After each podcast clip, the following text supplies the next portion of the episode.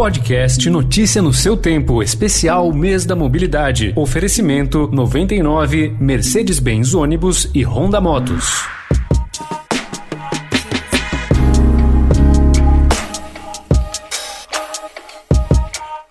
O Dia Nacional do Trânsito é celebrado nesta sexta-feira, dia 25 de setembro. Para que realmente haja motivos para se comemorar, é preciso buscar a garantia dos direitos previstos em lei e também cumprir deveres. Cada ator do trânsito tem um papel a desempenhar e nós apontamos aqui alguns deles.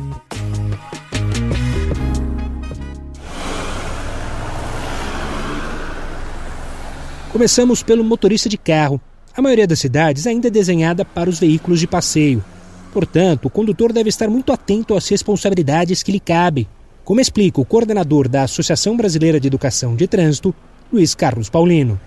Para isso, esse, esse motorista deverá conhecer a legislação, deverá conhecer também o veículo que se propõe a dirigir. E sempre que possível, ao iniciar qualquer deslocamento, deverá ter prévio conhecimento sobre o itinerário que necessitará percorrer. Respeito deve ser a palavra de ordem respeito ao ser humano, respeito ao meio ambiente e respeito à legislação de trânsito naquilo que lhe for aplicável.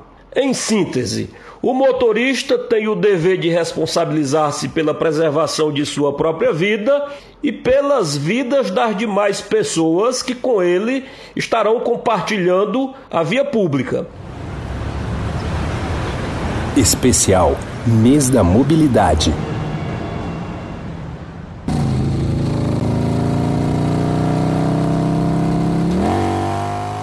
Motociclistas que têm a vantagem da agilidade nos deslocamentos precisam evitar distrações. Gilberto Almeida dos Santos, presidente do Sindicato dos Mensageiros Motociclistas, Ciclistas e Mototaxistas Intermunicipal de São Paulo, diz: é preciso se antecipar às atitudes de outras pessoas. A dica que eu dou para todos os motoboys e motociclistas, de uma forma em geral, é que pilote a moto sempre na defensiva, não na ofensiva e sempre respeitando aí todas as exigências que o Código de Trânsito Brasileiro exige, que é o CTB, né? Que aí dessa forma aí a gente vai ter um trânsito mais harmônico e um trânsito com menos acidentado em relação aos usuários de moto de uma forma em geral.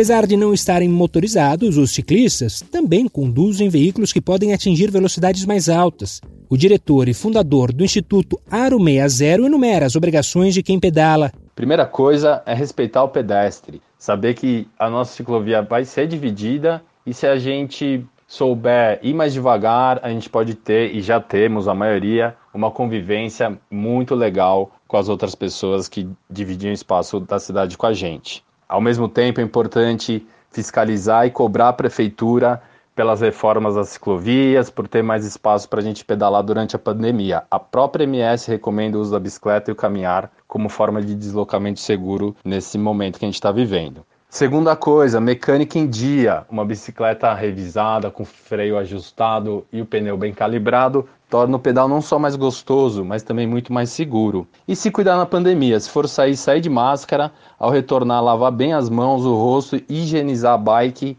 e curtir um pedal com segurança.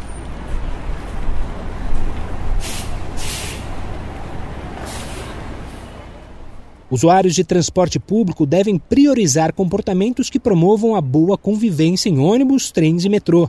A Kelly Fernandes, analista do Programa de Mobilidade Urbana do IDEC, detalha como deve ser essa conduta. Ouvir músicas com fone de ouvido, respeito ao assento preferencial, que são reservados para mulheres grávidas ou pessoas com crianças de colo, idosos e pessoas com deficiência.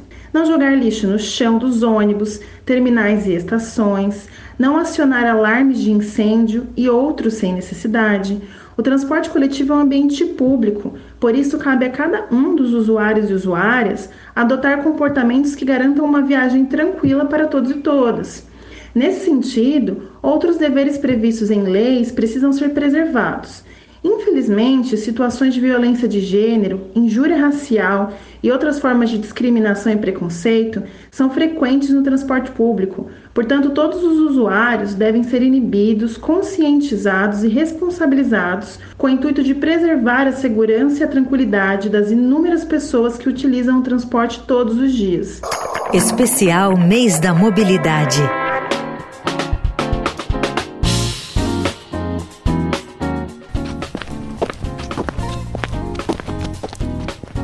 Por fim, o pedestre. Todas as pessoas, em algum momento, precisam fazer deslocamentos a pé, por menor que seja o trecho. Faixas de travessia e semáforos devem ser respeitados quando existirem.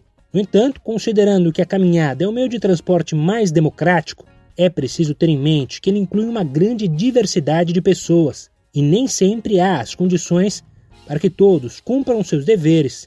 Diante disso, Ana Carolina Nunes, da Associação Cidade a Pé, faz uma recomendação. Então, por isso que eu indicaria um dever que não está exatamente formalizado, é, mas que seria de fiscalizar as condições oferecidas para os nossos deslocamentos, né? Por exemplo, denunciando as faixas de pedestres inexistentes, as calçadas inacessíveis, os semáforos com tempo de travessia muito curto, enfim. É um caminho para que as condições para o deslocamento a pé fiquem mais justas e assim a cidade seja melhor para todas as pessoas. Amanhã, Alessandra Romano vai falar sobre o impacto que o adiamento do censo demográfico para 2021, por causa da pandemia, pode trazer para a implementação de políticas de mobilidade urbana no país. Eu sou Gustavo Toledo, obrigado pela companhia. Tchau, tchau. Podcast Notícia no seu tempo, especial Mês da Mobilidade, foi apresentado por 99, Mercedes-Benz Ônibus e Honda Motos.